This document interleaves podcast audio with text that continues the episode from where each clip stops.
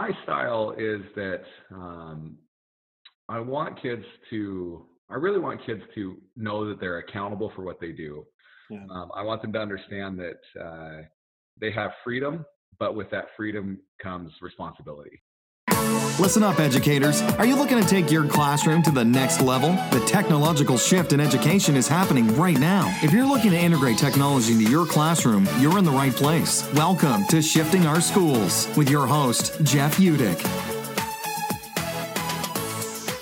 Well, welcome back to Shifting Our Schools, episode 81. Thank you for tuning in and subscribing in your favorite podcast player.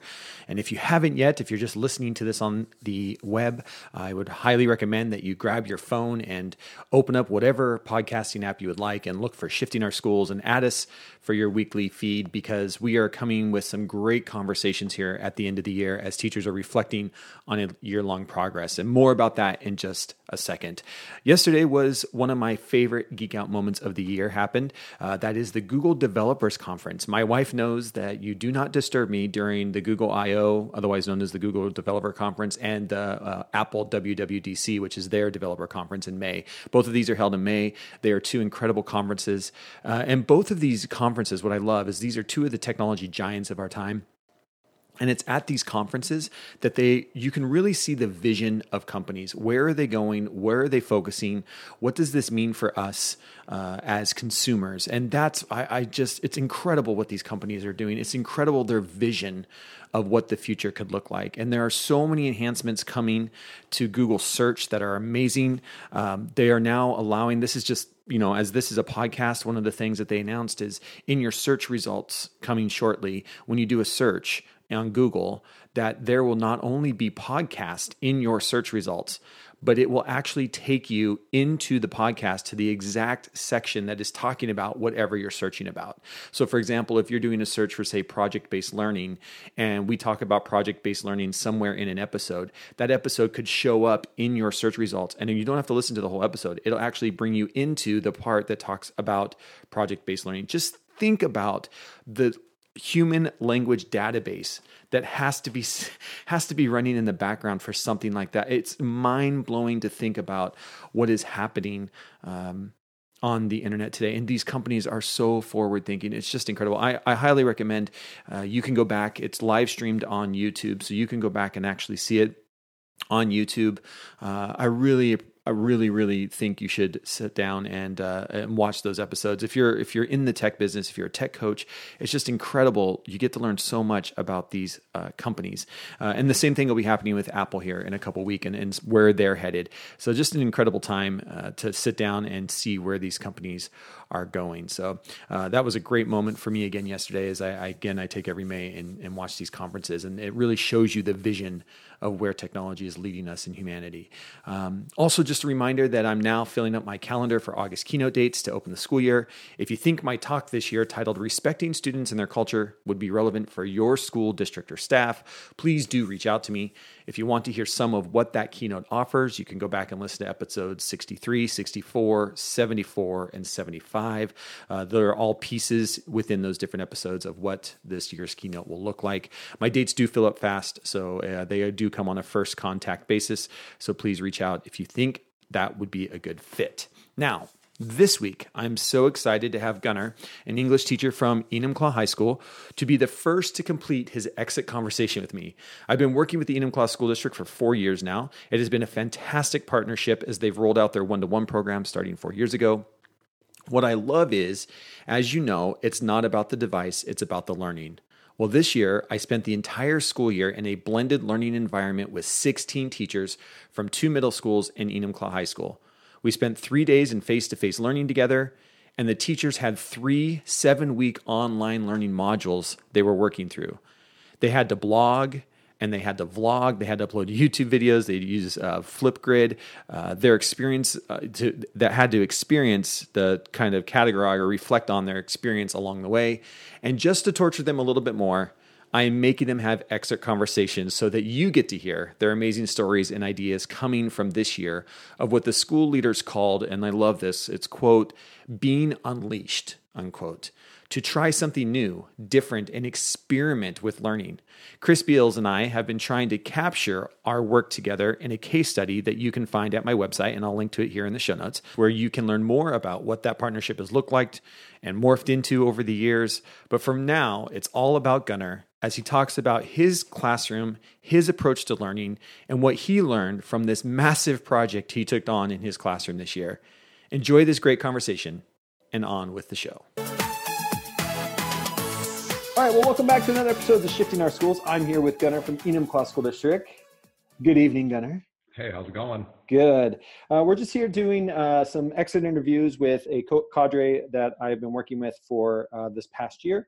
And so Gunnar is here with us to just talk about um, his classroom and the way that he's using technology with the students and some of the projects that he's working on. So as we get started, Gunnar, will you please introduce yourself? Where did you come from? How did you get into teaching? Uh, what drove you to this crazy profession? Um, actually, I I always wanted to be a teacher. I think it's one of those uh, one of those people that knew very early that's what I wanted to do. You know, from middle school, grade school, and then uh, I was uh, I was that nerdy kid who was always reading ahead in all the literature books in my English classes. You know, they, they give you the they give you like the book that had like you know 50 short stories and poems, all this kind of stuff, and I would I would just kind of ignore the teacher and just read and read and read. And so it was always a something that I always wanted to do uh, I got sidetracked a little bit. Um, after college, I uh, bounced around for a few years. I was coaching track and field at the collegiate level, and oh, cool. Uh, it, basically, I, I, I, tried to try to take a shortcut, uh, even the grad assistant thing, and uh, trying to get school paid for it. It turned into a long cut, and then uh, about six years into that, I kind of realized I needed to refocus again. so, so, uh, but it was good because coaching gave me a little bit of experience in terms of working with students and, and a mm-hmm. different methodology of of teaching. You know, teaching and coaching are very similar in a lot of things you do in the way you have to communicate and making plans and uh, and working with students. You know, and so it was good. And so this is my sixth year uh, at Enumclaw, uh, and teach English and part-time history whenever they kind of need me to jump in on that. And so cool. Is Enumclaw the only school district you worked at, or did you work at other places? Too? Yeah. So so what happened was. Um, I got in. There was a there was a teacher who was kind of taking leave. She was she'd gotten pregnant. She wanted to go part time, and so I kind of had a part time position. And then after she left, I kind of took over for her on a full time position. And I think fortunately, it was just a spot that nobody else wanted to take a half time position. But but it was good because it, it was a really smooth transition because most teachers get thrown in, you know, with six periods or five periods and you know a couple different preps. I had one prep three periods. So that first year was a lot uh, smoother for me to transition into the teaching world than it was if i'd been thrown right in yeah. so, so i was very fortunate. And so yeah i've, I've been there uh, my whole career which is cool. short so. well describe your describe your classroom a little bit. Like what's your what's kind of your style and and um, um, how do you like to, to kind of manage learning in your classroom? I think my style is that um, I want kids to, I really want kids to know that they're accountable for what they do. Yeah. Um, I want them to understand that uh, they have freedom, but with that freedom comes responsibility, you know. Uh, and so when it comes to assignments and tasks and things that I do, a lot of it is structured because I've learned how to be more structured. I, am a kind of abstract random learner and, and, I realize I'm an abstract random teacher. And so I've had to learn to be more mm. structured in what I do, but I definitely encourage kids to go beyond that.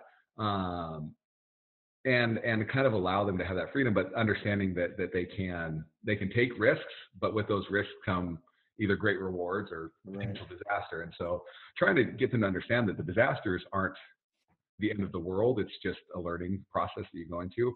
Um, so I try to think that in my classroom, I try to promote creative thinking. I try to promote them going outside of just the the A, B, C, check the box off kind of teaching style. Yeah. Um, and then what I like about literature is anything falls under my umbrella. And what I yeah. tell my kids is, is if it, if it involves a word or, or something spoken, I can throw it in there. So, so I also incorporate a lot of things that I think are important, like, uh, like we do a Metalog Monday where it's all about thinking about the way they think and neuroscience and mm, uh, like the chemistry of the brain and, and learning styles. And then uh, on Fridays it's Free Advice Friday where I just spout off about what you know. But but getting to realize that, that English is, in my opinion, there's a structural part of it. There's the the grammar, the the essays, but then there's the humanities parts of it. Yeah. And and I think sometimes we we get so caught up on the structural part that we miss the the stories and and the ideologies that that we want to incorporate in them. So. Yeah.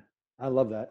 I love that. Talk a little bit. Um, you've been in a one-to-one classroom now for three years. Or is this year three? Yeah. Or year, three or year yeah. four for you? Yeah, something, something like, like that. that. Talk a little bit about what that has meant for you um, as a teacher. How, how's that? How has that changed your teaching style, or or what is it that how how has that helped or changed your teaching style going one to one? Um, I don't know if it's I don't know if there's been a lot of drastic changes. Um, I think that there's still a lot of core fundamentals that you have that are, you know, and kind of what I say is if you give me a, you know, a chalkboard and whatever, I can I can teach my class, but it definitely adds an element of I think speed that you didn't have before, um, of accessibility that you didn't have before. Um, and a level of distraction that you didn't have before. So it's yeah. it's balancing a lot of different uh, um, changes, and I think that for students it's good because the the use of technology is becoming such a predominant part of their lives and all our lives. And so, you know, things like cell phone use in the classroom, things like uh, you know how to responsibly use research and and what kind of sources to use. Uh, it's all things that I think are going to become even more relevant for them in the future because that's the world they're growing up in. Yeah, you know, it's definitely shifted the idea of you know the rote memorization because you know, I heard someone say they were talking about how when they were when they were kids and they were in students, you know, the teachers would yell at him and say, you know, you're not going to carry a calculator with you, you know, every day. And yeah, like, yeah, yeah, yeah, we are. Yeah, yeah we are. and, and an encyclopedia. Yeah, and, and everything else we, yeah, everything we need, you know. and so, but that it, it's it's interesting because one thing that that I've also noticed is the the need for information it has become so uh, how would I say that? Uh, they've become so reliant on someone else providing the information or the content mm. for them. Um, they've become so reliant on being able to say, "What is the answer?" Well, I'll look it up. Yeah. And so right now we're working on this this iSearch paper, and what I told them is they they come up with a central question, but their goal is not to find someone else's answer to the question. Mm. Their goal is not to find a source that says this is the answer to what I want to know their job is to come up with their own answer using information that they've found on kind of lower level questions about it. You know, yeah. they're they're researching components of their ideas and then coming up with their own ideas. And I think that the danger that I've seen with a lot of uh, the work that comes out recently is is students just want to give you the right answer. Yeah. Whether it's their answer or not, they just want yeah. to give you the right answer and they want to look up the right answer. Yeah. You know, and yeah. so that's changed. That's changed that a little bit, but but other than that, uh, do you allow cell phones in your classroom? I do, and I, I, I often kind of go back and forth on this. And luckily, I work with juniors, um, and juniors are kind of approaching that, you know, close to adulthood type age. Yeah. What I tell my students is, listen, you you have 50 minutes with me in this class. Yeah. If you want to spend your time on your cell phone messing around and doing nothing, that due date's not going to change. Like yeah. I'm not going to alter things for you um, because I think that if you take it from them, they've become so reliant upon. I mean, it's become such a such a you know it, it's a yeah. I mean, and and when you take it away from them, it's it's almost you know they're they're just going to glare at you with tears in their eyes, you know, and so. Um, so what I try to do is I, I spend a lot of time talking about the effects of cell phone usage. I talk about I, I bring in scientific studies where they, they talk about how um, you know, schools that allow cell phones sometimes usually perform less. Talk about the the the amount of time they spend on it. I talk about the uh, uh, the neuroscience of what's happening in their brain and how yeah. how they become reliant on this shot of dopamine every time a, a, a notification a comes notification up. comes up. You yeah. know, and and basically what I tell them is is if you were to boil it all down, your cell phone costs you about you know 15% towards your grade and you're trading, you're trading, you know, instead of having an A, you have a B minus. Yeah. And that's the price that you paid for your phone.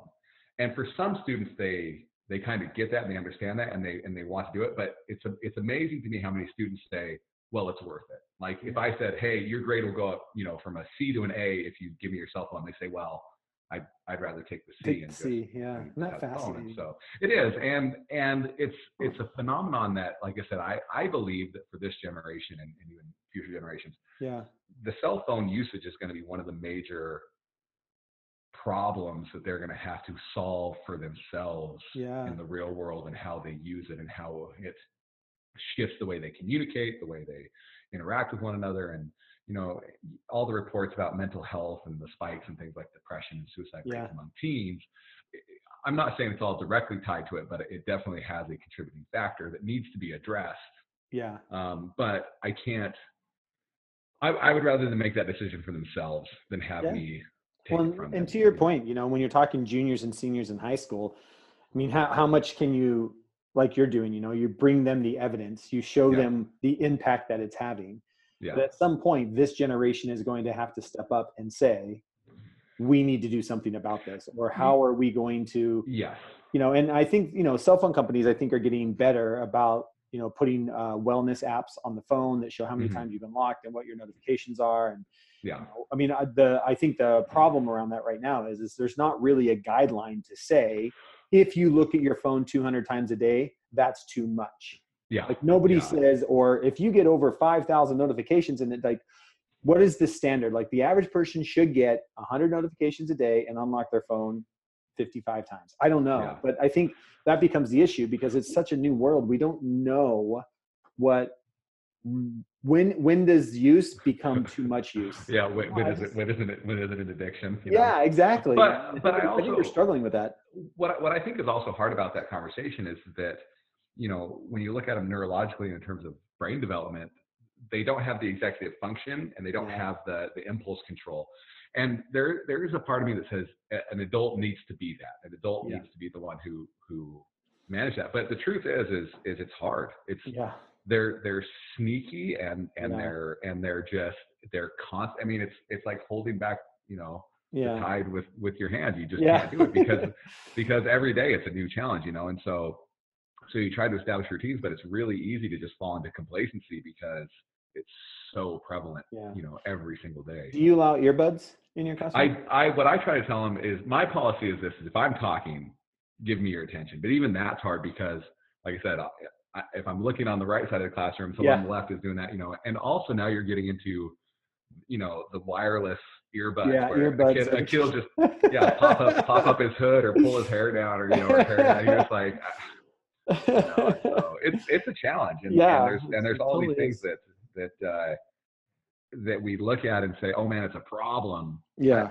but but at the same time it's a reality it's uh Yeah. it's something that's that's going to become so you know integral to to everything they do that Yeah. that you're going to have to find a way to address it Yeah. I It's love not that. the traditional takeaway from them Yeah, and I agree. I think there. I think we're in challenging times, and I don't have all the answers. You know, I don't know what the right answer Right. is, right and it, it's it's hard. I think I think your approach of just constantly having conversations with them and trying to say, do you realize this? Do you understand what is happening to the brain? Do you you know do you know how many times you you check your phone during a class period or during Yeah. the day or you know the more we can just be aware of it um you know helps us to make helps us to make some of those well Well- and, and i think what what the victory is is when you do have that kid that makes that choice um, but what I, what I don't think we sometimes accept is how hard that choice is to make on a daily basis. yeah it's really easy for them to do it for two, three days, maybe a Yeah. week, but it slips back into that because the truth is, is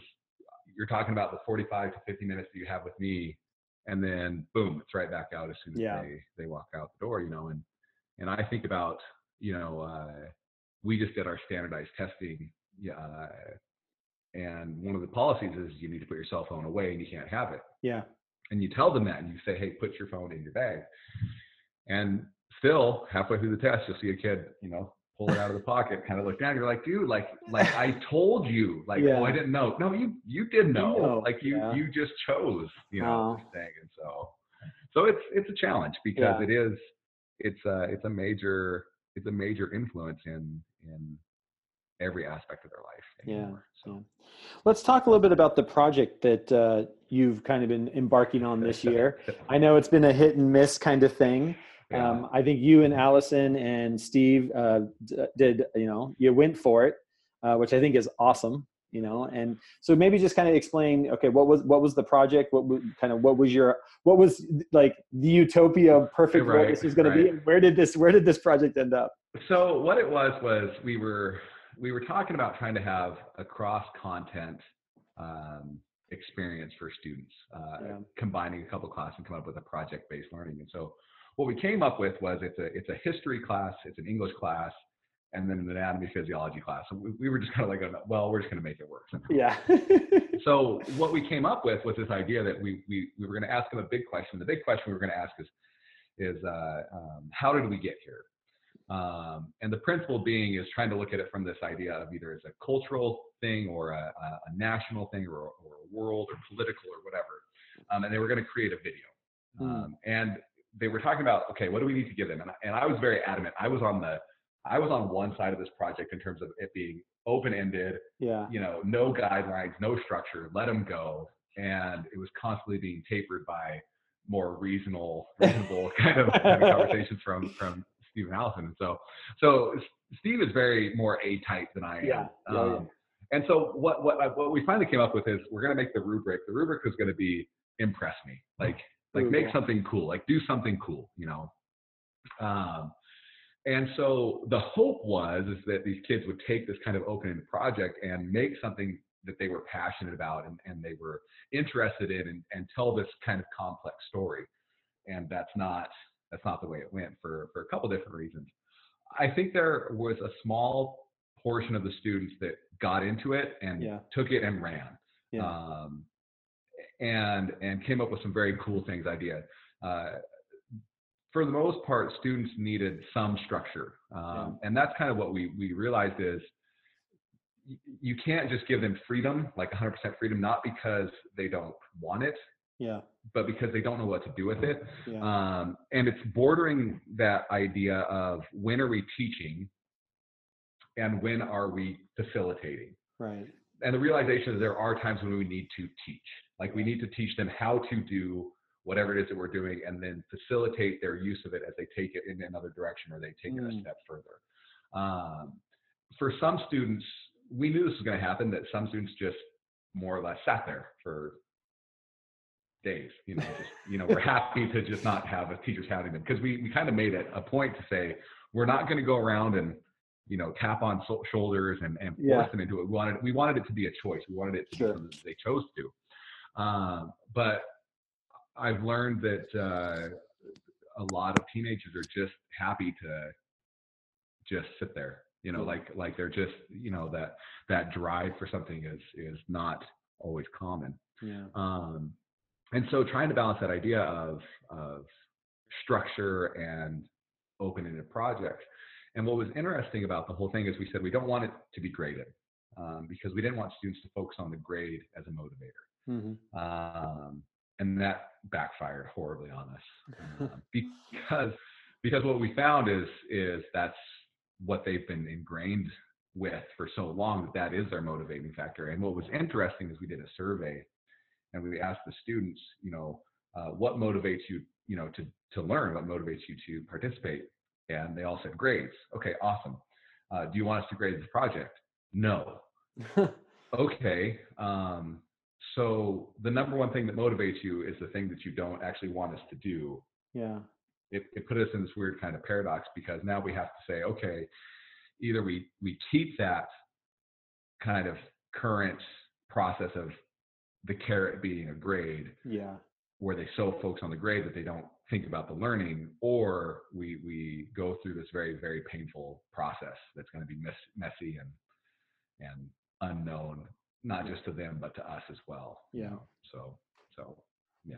I don't know if that answers your question. No, I think it's. I just love it. No, I think it's it's fantastic because it's it's really difficult to do things like that, and I think you're right. You know, there's this and there's a fine balance between how much structure you give kids and the openness op- openness that you have to allow and that becomes a it's it's a it's a fine dance what percentage of kids do you what percentage of kids actually completed the the project or what, what, like what i would what i would say is there maybe 10 or 15 percent that that kind of and are these it. juniors? These were juniors. Yeah, yeah. And then there's there's a whole there's a whole bunch of them in, in the middle ground that that were trying but just couldn't quite figure it or wrap their head around it. And then there's the so it's the bell curve. Like yeah, it, right. it, it was your very very typical bell curve. Like most students were just kind of like, well, can you give us a little help or can you do this? And we kind of have an idea and we'll work at it, but they weren't taking it like the way we wanted it to. And then there's the, the group on the other side that were just kind of non participants, yeah. you know. And so um, what what I found is that it's not even finding what's the proper level of structure and what's the proper level of facilitating some sort of opportunity for them to explore different ideas. It's realizing that in a class of 30 students, what you really need to do is say, here is the structure that you can follow, but please, please, please feel free to go other directions with yeah, it. Yeah. So they can fall back on the the, the, structure, they can mm-hmm. fall back on the that's the great. different strategies and, and tools that you give them. Right. And there's a there's a check box they can follow. And so it's kind of like our idea was let's build the plane while it's in the air. Yeah. Um, and really what we've learned is you need to build it on the ground and then let them take it and then land it occasionally for adjustments because yeah i like know, that i like it's that it's just not gonna it's not gonna work and so so in a classroom of 30 students what what we're kind of tooling with is the idea that you have a you have an option where you say this is the this is the standard option. Yeah. You know, you're going to do this, this, this, and you're going to create this product. Yeah. Um, if you want to take it outside of that, we will help you. But if you get scared, you can come back and you, or if you get lost, or or if you if you're unsure, then connect yeah. to this. Because there are a lot of students that are very much those A-type students that just want to say, just give me the steps. Yeah. And I want to produce the IKEA furniture. Just yeah. Dun, dun, dun, and I have it, and I'm done. Yeah. Yeah. Um, and there's value in, and I, in that, and I think that there's there's opportunities for students like that. And, and sometimes we think everybody has to be the innovator. Well, I think there's opportunities for all sorts of yeah. learning styles and opportunities in the classroom. And so, how do you capitalize on that? I don't know. It's hard. Yeah. It's and was this an individual project, or were the kids allowed to? they were allowed. They were allowed to work in groups, which once again may have been a mistake. Yeah. but, you know, they just kind of paired up with their friends, and yeah, and some took it and some didn't. You know, and and so it's it once again it's it's hard figuring out what's the best way to yeah. do this. You know, uh, what's the best way to pair groups? What's the best way to make sure you have strong students um, working in, in leadership positions what's the way to have students that maybe want to facilitate a certain role fill that role mm. um, and how do you balance that out it's, it's incredibly difficult and so yeah.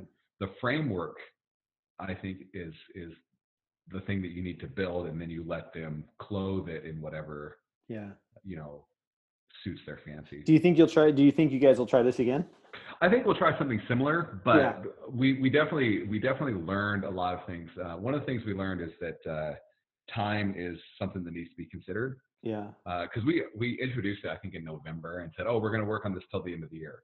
Well, yeah. most of them just checked out right there yeah. because it was like, oh, well, I've got six months. I'm I you know, right. and and part part of it's just that that that teenage brain like right.